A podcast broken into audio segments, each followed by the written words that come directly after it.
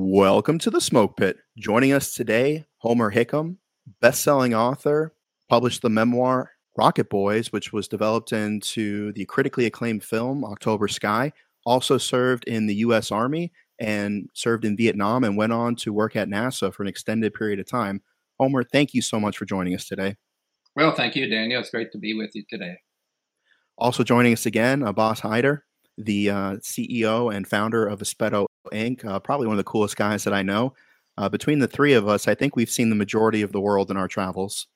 For me, I started traveling around the world courtesy of the United States Army. Uh, and uh, like a lot of uh, young men my age, got to visit wonderful tropical country of Vietnam.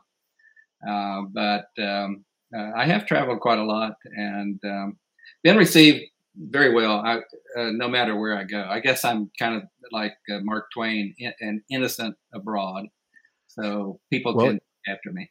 Yeah, you started off as everyone's favorite cadet uh, while you were in college, and now you're everyone's favorite tourist. Could very well be. Yes, everybody's favorite cadet was. Uh, that's what I, I tended to call myself, but I'm not sure the other cadets agreed.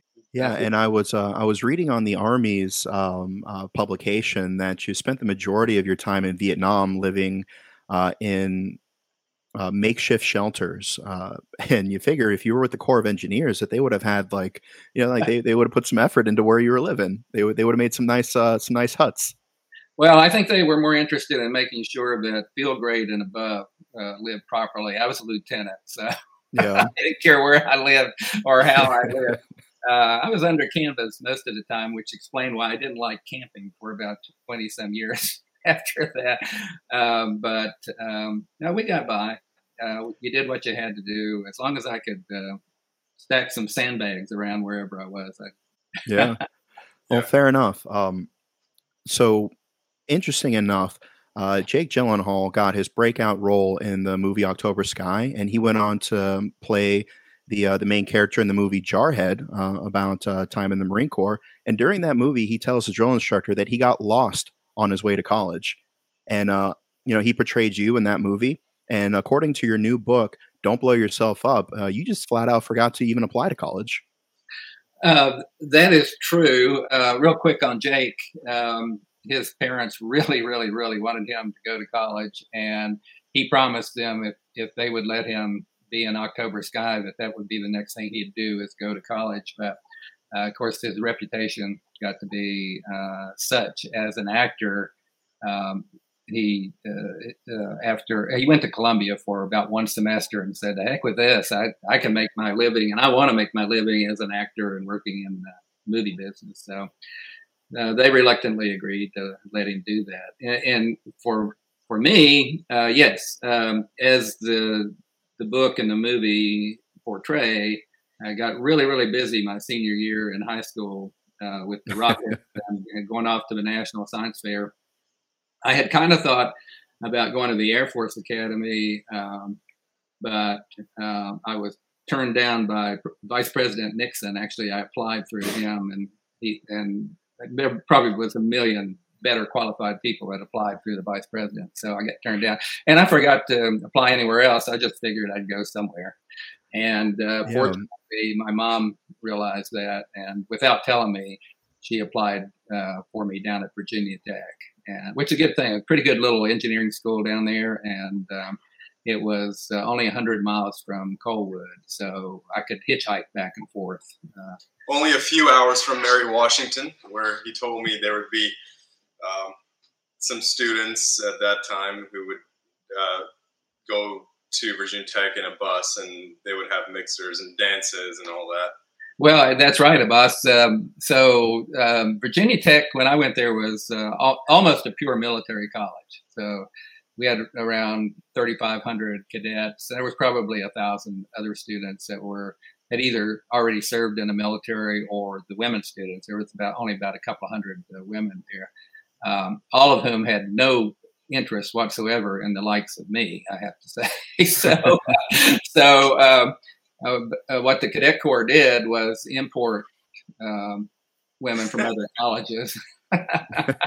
to try to to try to rein uh, imagine that happening now yeah so no would, um they would bus uh, students, uh, women students from places like Mary uh, Mary Washington down to us for an evening, and uh, we would sit across the dance area wherever it was and kind of look at each other and size each other. it was pretty awkward, as I recall. yeah, you said in uh, inter- you said in interviews that you feel uh, a lot of things have changed over the years, and uh, things that you and your friends did in your youth uh, would be frowned upon, or that would get people suspended or expelled from school, or that uh, the country has lost their sense of humor as uh, as time has moved on. And reading, you know, some of your memoirs and some of your interviews, it really seems like you had such a unique experience growing up where you were surrounded by such a, a colorful uh, cast of characters, all with big personalities that uh, that led you to some really zany adventures uh, that you know range from going from West Virginia to the National Science Fair and winning the gold medal to making a cannon uh, for your university from you know scrap brass and uh, the carriage made by uh, the local correctional facility. Yeah, I'd have to say almost everything we did as kids would be frowned upon today. um, yeah, I mean, uh, growing up in Coalwood was uh, in, in, West Virginia was um, was it was it was a good place uh, actually in terms of being able to, to get outside and go up in the mountains and play, and, um, and also um, it, the the town was very supportive of the kids and the teachers that were there. And of course, you really didn't get away with much because uh, even though there were there were only a couple of households in the town that had a telephone, uh, nonetheless, somehow word got back to your mom's um, a lot faster than you could get back home. you did something wrong. Okay, so um, yeah. so we didn't get away. We, we, always thought we were getting away with something. I mean, we weren't uh, mean or malicious or, or, or hurtful, but we just get into mischief. Uh, it would be that kind of thing. Of course, the rock, uh, building rockets might be something more than mischief. That can tend to be kind of dangerous, and of course, I wrote all about that in, in, in Rocket Boys and and how that was received, of course. you talk about community and um, you know, growing up in Coalwood, West Virginia, uh, there's uh, there's a scene in the movie when you know it's announced that the Sputnik is going to go over Coalwood, West Virginia, and everyone just gathered in your front yard. Um, why why your yard? why couldn't well, they just watch it from their own yard? Well, movie magic. It was actually the backyard, not the front yard. But oh, okay. I, understand why, I, understand why, they used the front yard no, uh, what happened was that uh, so it, it was um, starting to occur to me that there was just something wonderful happening with um, with this first Earth satellite, and uh, even though it was launched by our our awful enemy, the Soviet Union, it still I'd read a lot of science fiction growing up, as, uh, and uh, it just seemed to me that was something very, very special. And then I read in the paper, the local paper, that Sputnik, which everybody in the whole world was talking about and worried about, was going to fly over uh, McDowell County. Um, and by the track in the paper, it looked like it's going right over Coalwood. So um, I told my mom that I was going to watch Sputnik in the backyard at night. And you got to remember that there was virtually no light pollution. Uh, we didn't have street lights or anything. The only thing lights would be on would be people's back porches and so on. So uh, at that time, that we really had a dark sky there to to look at. Mm-hmm. Uh, but my mom told the neighbor lady, Miss Sherritts, that Sonny, as I was called back then, was going to watch Sputnik in our backyard that night. And Mrs. Sherritts walked across the yard and told Mrs. Mahoney, who walked across the yard and told Mrs. Todd, who walked across. I can name all these uh, families all down the row.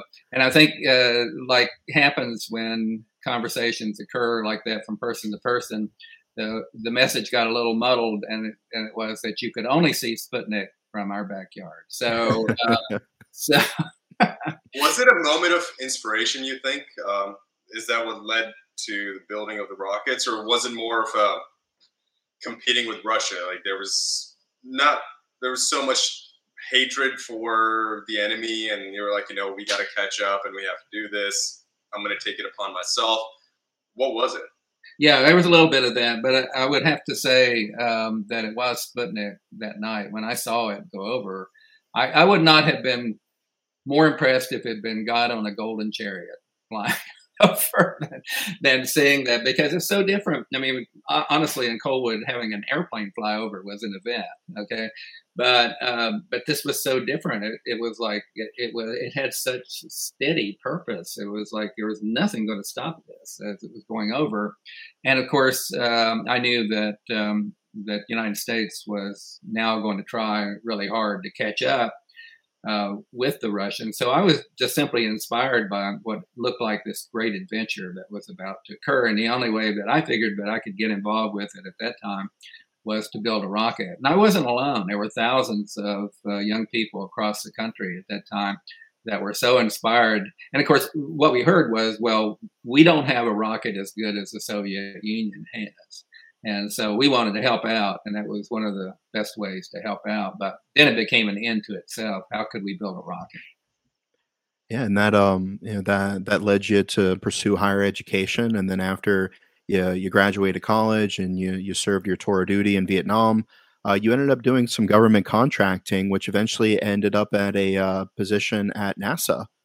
Uh, yeah, what happened was uh, after Vietnam, um, I became a Department of Army civilian and uh, came back to Huntsville and um, uh, here in Alabama and started for the. Hellfire missile program, right? Well, yeah, for the Army Missile Command, a number of different, uh, mostly anti-tank. I was in armor in Vietnam, so that was kind of.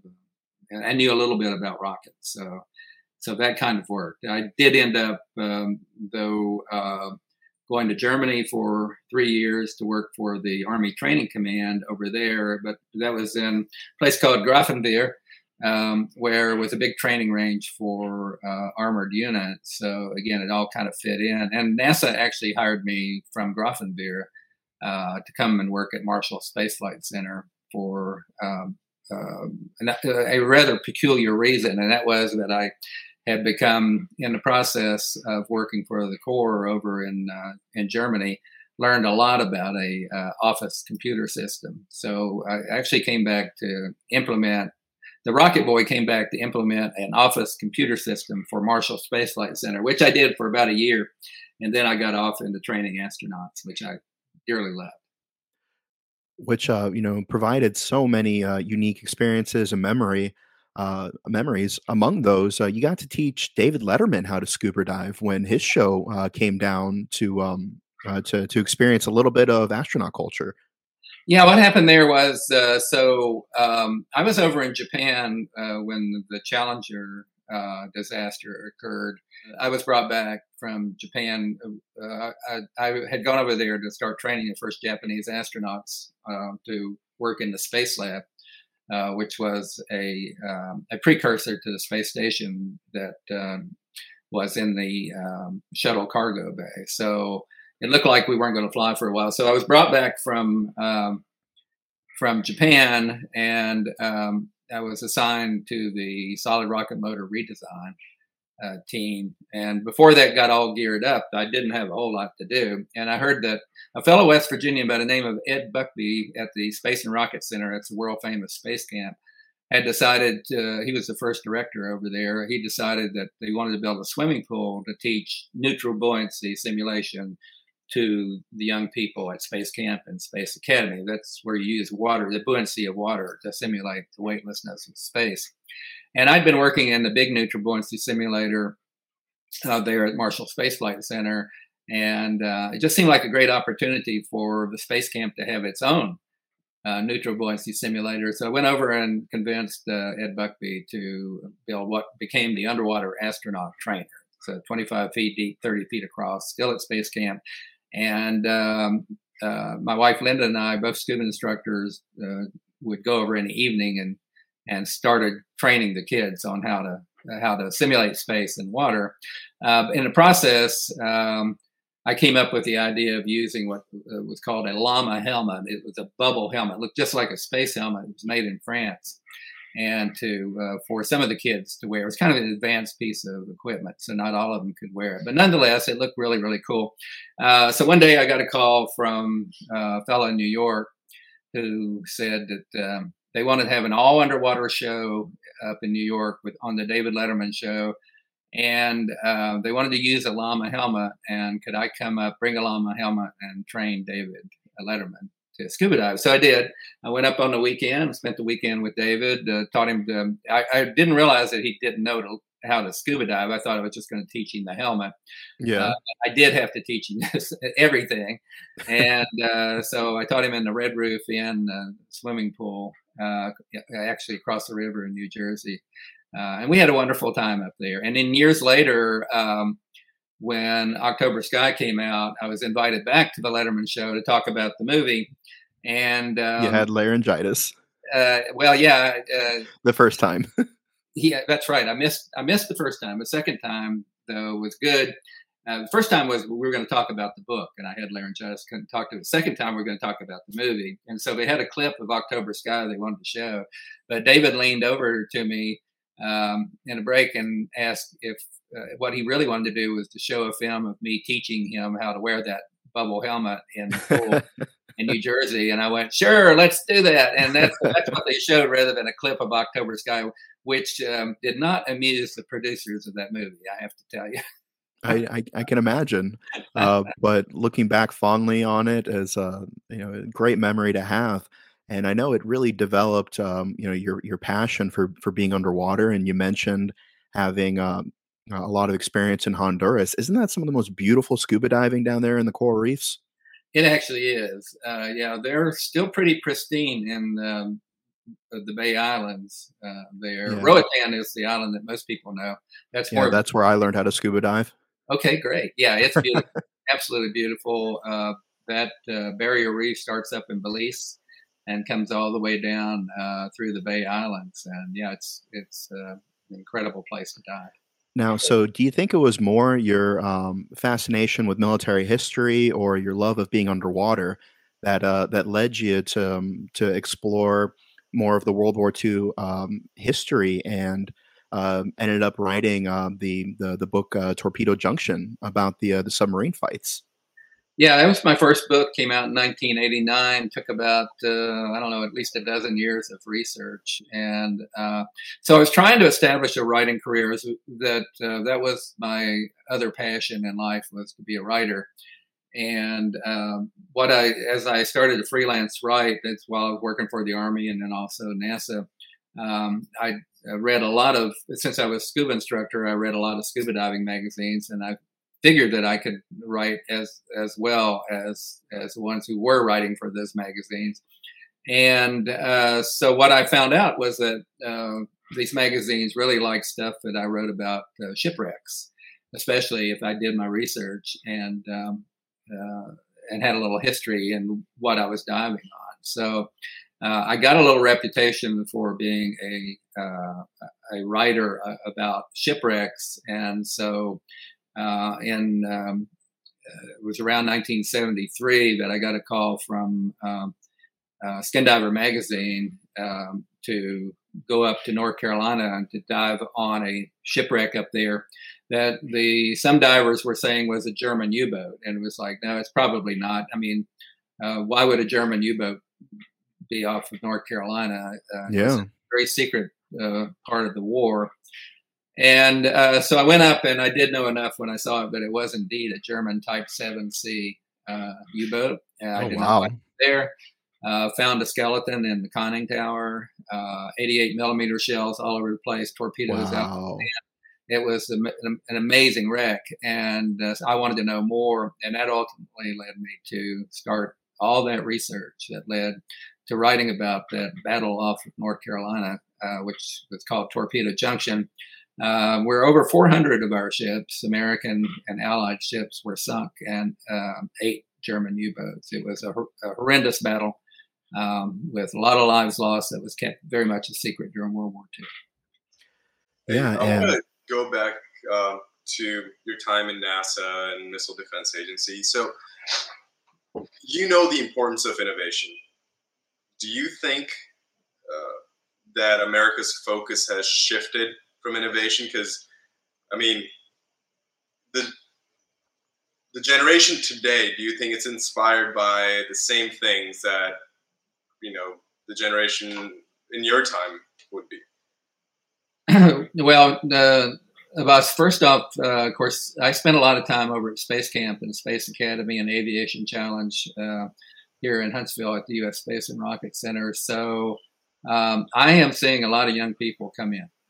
Um, and we also have a robotics camp and a cyber camp, and they are they are just amazing young people. Uh, so I'm always energized when I when I meet with them and uh, realize that actually I think our future is in uh, pretty good hands. Um, we just we just have to um, to not be necessarily swayed by all the bad news that we see in the news uh, these days about our educational system and, and, about our young people. I, I have a lot of faith in them that uh, all will be well. Of course, in terms of innovation, we don't have to go much further than um, talking about SpaceX, um, mm-hmm. which is uh, is so uh, has and, and, again, if you look at who is SpaceX, yeah, we got Elon, uh, but um, actually, most of the, the, engineers that I met when I was out there were in their 20s and their 30s uh, at the oldest, and um, they they're the ones that took these concepts and made them real. Uh, so there is a lot of innovation out there.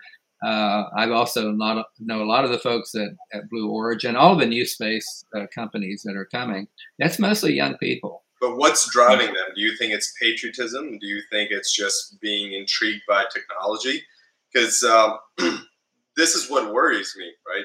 Um, there was a Wall Street Journal uh, poll um, survey that was done in 1998, um, where 70% of the respondents said patriotism was important to, to them. 62% said religion. And I think it was closer to 60% that said that having a family, starting a family, that was what was important to them. Basically, the poll was about American values.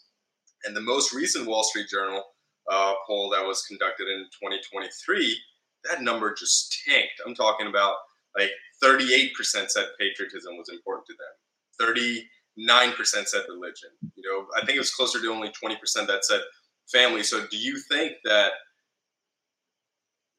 what is inspiring or what's pushing this generation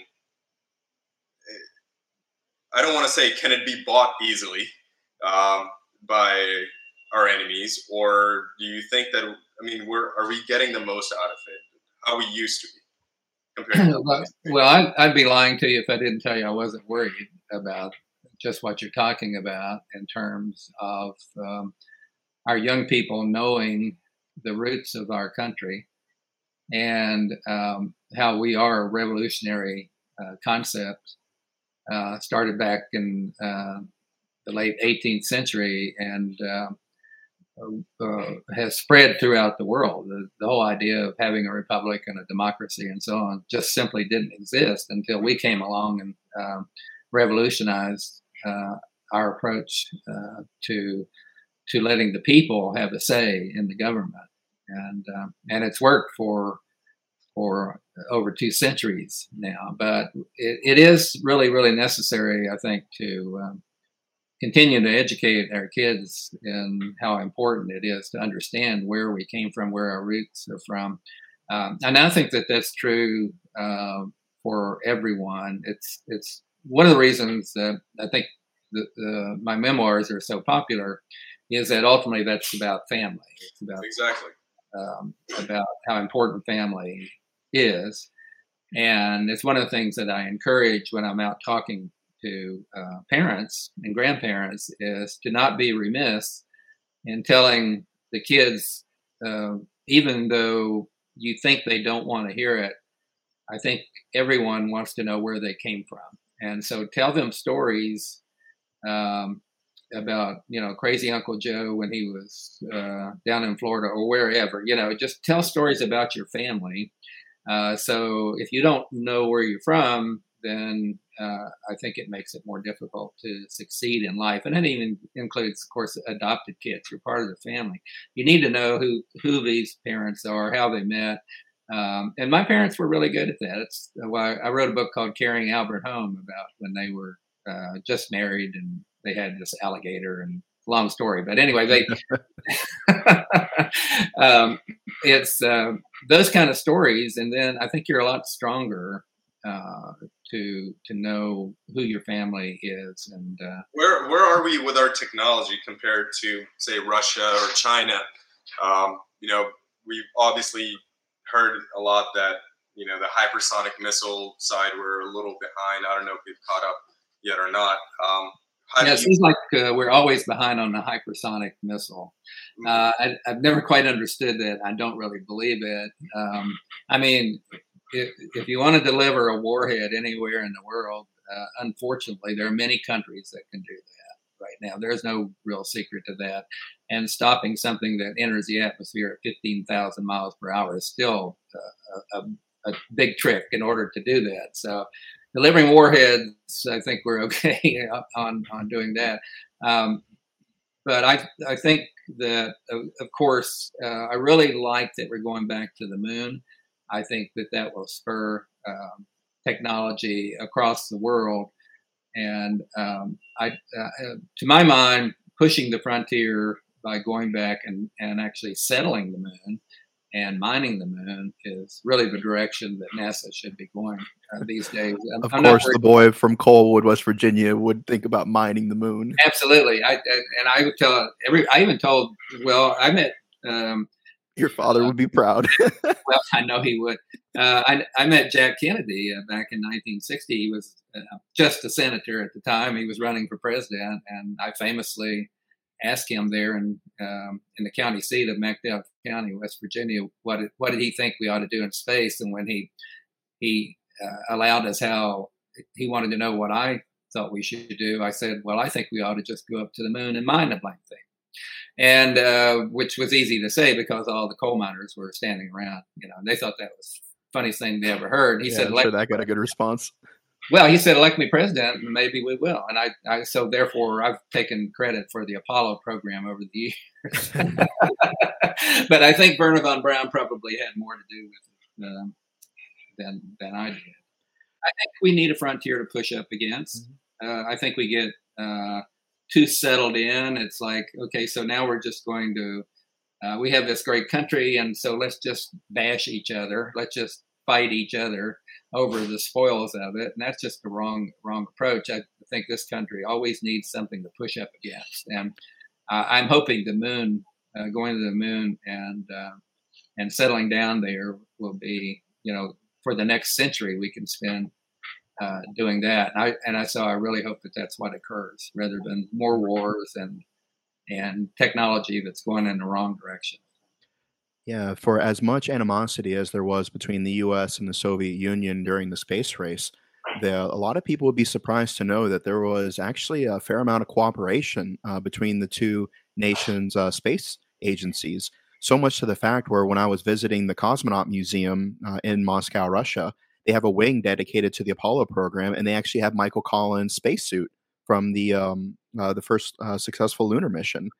And furthermore, their display says that the uh, the astronauts Buzz and, and, Neil that they went down to the moon, they actually had uh, Soviet Union flags uh, tucked away inside their spacesuits, and so that and some moon rocks and stuff were uh, delivered to their counterparts. So I I really appreciate that you said that because as much as you know you do need a, a healthy rivalry to inspire you uh, to go ultimately i personally feel that one of the most important things to us going back to the moon or ending up on mars or you know beyond uh, throughout the solar system is um, uh, also a healthy respect for each other that we are doing this not for our individual uh, credences or nations or stuff but for the betterment of humanity yeah, I mean, absolutely. Uh, that was one of the things after the Space Lab J uh, mission.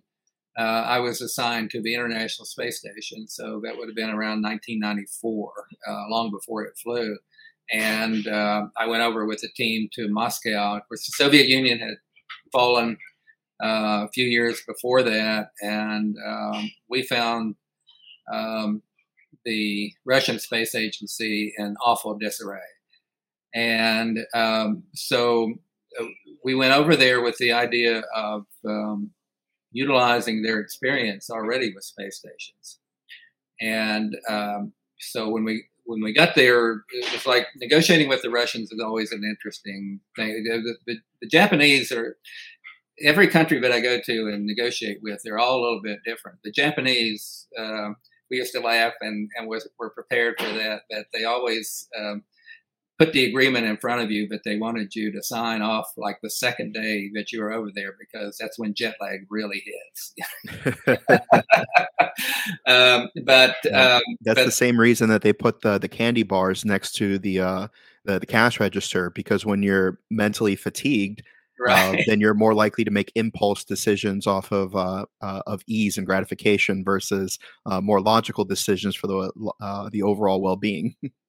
exactly. But we were savvy to all that. So, uh, but when we started negotiating with the Russians, we didn't really know what to expect. And so, um, essentially, uh, what was interesting to me and very intriguing was uh, I was the oldest person uh, in the group, and I was just in my early 50s at that time.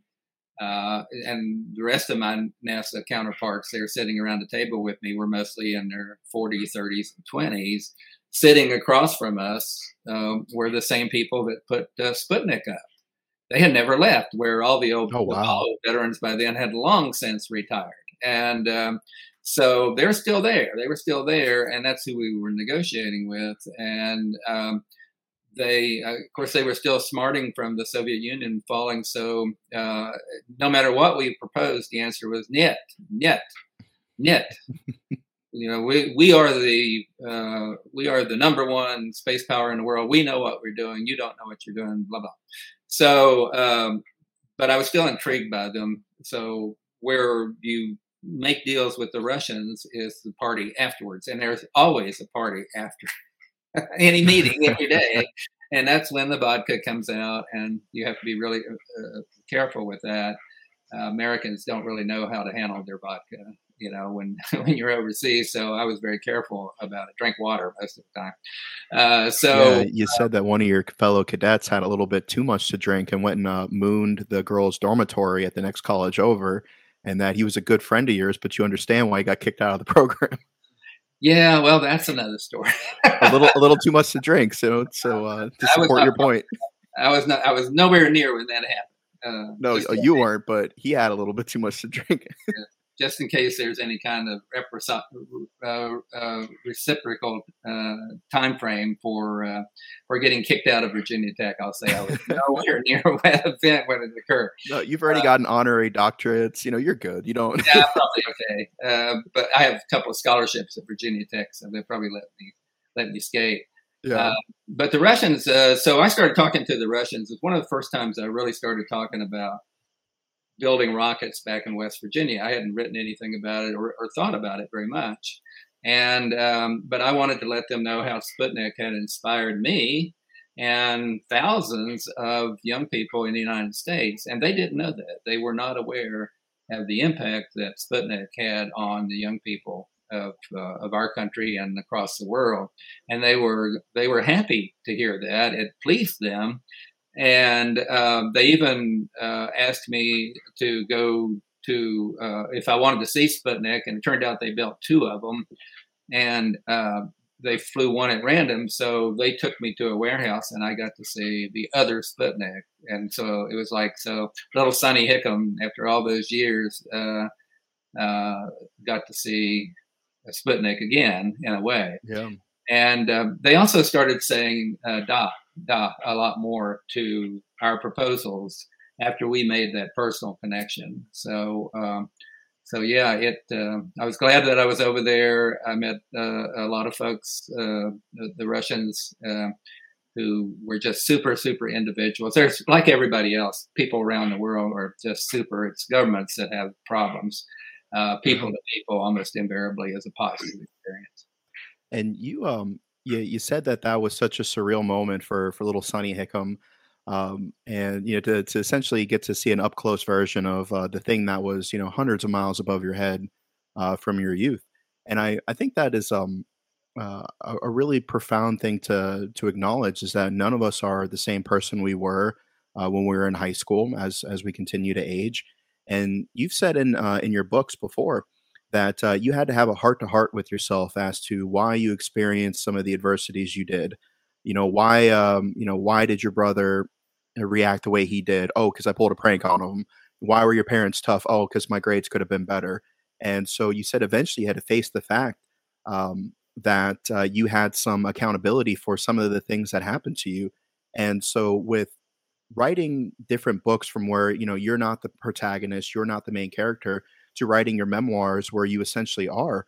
Uh, how do you draw that honesty from yourself uh, to acknowledge what your faults were and not write a romanticized version of your youth? Yeah, writing an honest memoir is really, really tough. I, I have said that I think I got a million dollars worth of psychotherapy writing Rocket Boys that I didn't even know I needed. Okay. uh, so I really not addressed in my mind the conflict that I had with my father back in the late 1950s over the Rockets. I'd gone on with life. He'd gone on with life. Um, but it was an important time. And that's, I think that's why that book is so, so successful is that um, I allowed myself, uh, I, uh, in order to write a successful memoir, I had to get inside the head of that boy, uh, Sonny Hickam again, 14 through 17 years old, where, you know, I, since then I'd, I'd gone to Virginia Tech, I'd gone to Vietnam, I'd worked for the Army Missile Command, worked for NASA, scuba instructor, wrote a book, all this uh, kind of stuff that Sonny Hickam didn't know any of that. And so I had to get back inside his head. And that was not easy to do. But once I I did and allowed myself to do that, then the truth of the story was able to come out. And that's why I was successful, I think. And then I had to do that uh, again with the Coalwood Way and again with Sky of Stone. And then the latest. And then again. yeah. well, Don't Blow Yourself Up was interesting. I thought that writing about Vietnam would be the hardest part, but it actually wasn't. It was writing about um, the Spacelab J mission, which had a lot of hurdles to overcome. That was a tough one. I had to write, walk a very fine line to be fair to everybody because um, space missions most people just see the end result of a space mission. It all seems to go well. Everybody's wonderfully trained. Everybody's friendly. Everybody's on the same team. But actually, like any anything, um, before you can reach that point where you actually launch this, uh, literally, um, this team to accomplish this mission. All this training has to occur, all this team building has to occur. And a lot of times that's not an easy thing to do, especially when you're mm-hmm. trying to do it um, in a in a foreign country. And so Spacelab J had its problems. And I was the training manager for that mission, and so I was right in the middle of it. And that one turned out to be uh, kind of a difficult um, uh, a time frame for me to write about. And so, how would you say that uh, that differed from uh, when you were trying to flesh out a protagonist? Because many authors say, like, you know, you never want the um, the protagonist of your book to be a totem for you or uh, a, um, uh, a representation of you. But in all these memoirs that you've written about your, your youth, like you were, and then not only that, but then you had to acknowledge the fact that each one of those was at a different stage in your life. So, as as an author, how do you rationalize that in your head versus how do you keep yourself separate from a protagonist in a story that's not about you? well, I think every author will will agree that the protagonist invariably has elements of you in it, but you do have to need you need to separate yourself from it. For instance, uh, the most the second most popular series that I've written beside the memoir is called the Josh Thurlow series, and that's uh, set during World War II. Uh, the Keeper's Son, The Ambassador's Son, and The Far Reaches are the trilogy. And the protagonist there, the hero, is a Coast Guard captain by the name of Josh Thurlow, and uh, who grew up on the Outer Banks. And so he's quite a bit different um, than I am. I, I, I admire old Josh, but I could not possibly be as bloodthirsty as Josh is when when he goes up against anybody opposing him. And so it's kind of it was kind of an interesting exercise for me to get inside the head of a character like that, um, and um, and follow his adventures uh, over these uh, these three novels. So you, you you do it. Oftentimes, these fictional characters become more real than than real. Mm. They're always in your head. They're always talking to you. They're always um, want to do something that you don't necessarily want them to do. It's it really is an interesting uh, exercise to go to go through that and to follow their life and to remember that you don't put everything in there that you know that they probably did, but you have to be you have to exercise some control over uh, over what they do. But sometimes they they literally change the plot because you get to know these characters so well. They won't leave you, you alone when you have them do something, and they keep telling you, "I would never do that." Hmm. It is interesting. So, Homer, as we talk about all these projects, there's one that I'm really excited about uh, that you're working on. Um, tell us about it. Talking about December Sky. Are we allowed to say it? Yeah, I, I, I, can talk a little bit about that, boss. Okay. Um, so, um, so October Sky, of course, everybody. Uh, I, I, like to say every substitute teacher in the world shows October. Yeah, Sky. I saw it in. One of my one of my yeah. favorite. So it's a it's a very well known film, uh, and uh, it has held up over many many years, and it's shown you know on TV every day somewhere. Somebody on cable or streaming is showing it, and uh, of course, again, it's very popular. No, it's, uh, and, and, it's one thing I didn't. Uh, I don't know if I told you in our conversation earlier that that is also my inspiration to be in space uh, Dan and I talked about it in one of the podcasts before. That that is my goal, and it, it all started from there. Well, I appreciate that. Uh, thank you for letting me know that, Abbas, and that really makes me feel feel good. Um, I've had uh, I've made a speech at the Air Force Academy a few years back, and oh, I don't know how many cadets came up and uh, together as a group and said, "We are here because of seeing that movie October Sky, and I didn't know at first whether they were complaining or not, but I did hear that a lot. Um, so I really, really appreciate that, and I'm so glad that that that film um, has encouraged and inspired lots and lots of young people over the years to get into STEM fields and just to um, to succeed in life, and and that's that's very very flattering and, and encouraging. December Sky, uh, though, um, it's interesting. As popular as a movie uh, like October Sky was, why wasn't there a sequel to it? And there were a number of reasons, mostly contractual, why that didn't occur. And I got off doing other things and uh, writing other books and didn't worry about it uh, uh, too much. Uh, that was Hollywood's arena, not mine. And uh, but um, plus, you were quite busy with the the post film um, awards uh, cycle. There were many film festivals, there were many awards, even for like the screenplay adapter, beat out uh, Saving Private Ryan. That's uh, true. So it's like they're you know it's not that it's not that uh, you didn't want to. You're just you're just a little a little busy with other things, and uh, rightfully so. Um, yeah, I, appreciating the impact. I'm not a screenplay writer or haven't been in the past, uh, but so I didn't worry about it. So, but however, over a period of time, I did um, start negotiating with Universal Studios on getting the rights back. Um, you know, for obvious reasons, they weren't going to use it. Uh, so, um, so I did. Um, around 2017, I managed to get the characters back. Not the story; they still own the story of Rocket Boys, but I got the characters back. So, fortunately, I'd written other books with the Rocket Boys in it. Um, but uh, that was 2017. That's when the hurricane hit our house down in St. John. So I get busy with that for a while. So, but a long story short is that Kevin Sizemore is a um, well-known West Virginia act, uh, actor, uh, lives out in LA, done a number of movies. Um, somehow we got in touch with each other, and he was wondering about why had there never been a follow-on to October Sky, and um, I said, well, I guess because a screenplay doesn't exist. And, um, and he said, well, why don't you write one? And I went, hmm, that sounds like fun. So I did. I sat down and, and uh, based a screenplay uh, on the book, The Coalwood Way, which was the book that came out right after Rocket Boys. It was sort of a Christmas story in a way um, uh, that included the Rocket Boys. And so I wrote it. Kevin loved it. Um, and all of a sudden, we had producers come on board, the Tunnell brothers. We would, we immediately wanted to film this up in West Virginia. So December Sky, though, is based on Coalwood Ways, takes place in 1959 around Christmas time.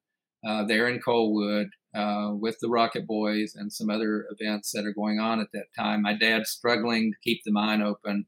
Uh, my mother struggling to get my dad out of Coalwood. All the um, strikes that were going on. Yeah, there was a lot of things going on at that time, and uh, so um, it has elements of comedy in it, but uh, for the most part, it, it, there is a serious theme uh, through that about class acceptance.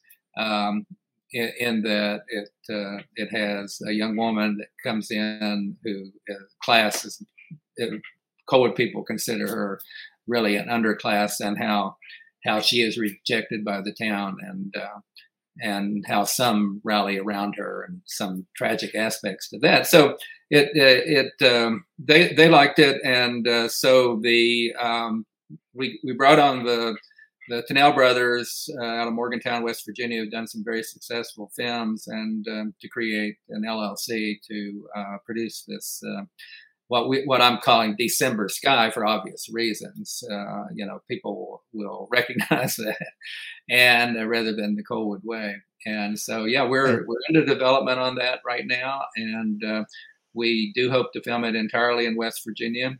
Um, and um, because the West Virginia uh, uh, film industry is up and coming, and uh, so it seems like a great place to go. So I'm looking forward to that it's really a, a fun thing to work on. And I'm guessing that December Sky is not an anagram for the Coalwood Way like uh, October Sky was for Rocket Boys. Yeah, I haven't really uh, entered the December Sky into uh, into an anagram software to see what. I might be. I might. I might not want to do that. I don't know. Uh, but I, I, don't think it's an anagram of anything like uh, so, so for people who don't know or listening to this, uh, Rocket Boys and October Sky are anagrams. You take the letters of Rocket Boys and move them around, and they spell what do you know? October Sky. Well, fantastic. Um, so I, I, I know you're you're very busy with a lot of things going on. So if I could be so selfish, I'd like to ask you uh, one final question. Sure. Uh, do you have any advice for for those? Uh, who are seeking to uh, tell their own story and um, you know, share the things that they treasured and valued growing up with the world. Yeah, I, I really think that almost everybody should do that. Uh, everybody should do that. You, you, should take the time to uh, journal, at least journal, even though you're not may not do it for publication. Uh, especially as you get further along in life, so that your uh, children and the young people can understand who you are and what you've experienced. And uh, so, yeah, I encourage everybody to write down their life story. And uh, we all have a story to tell. And for those that are inclined um, and maybe have the talent to, to be a writer, memoirs are still quite popular. And if you have something unique uh, about your story, and we're all unique, um, you, you may be surprised to learn that there's a publisher out there who would love to love to bring it out as a book. Yeah.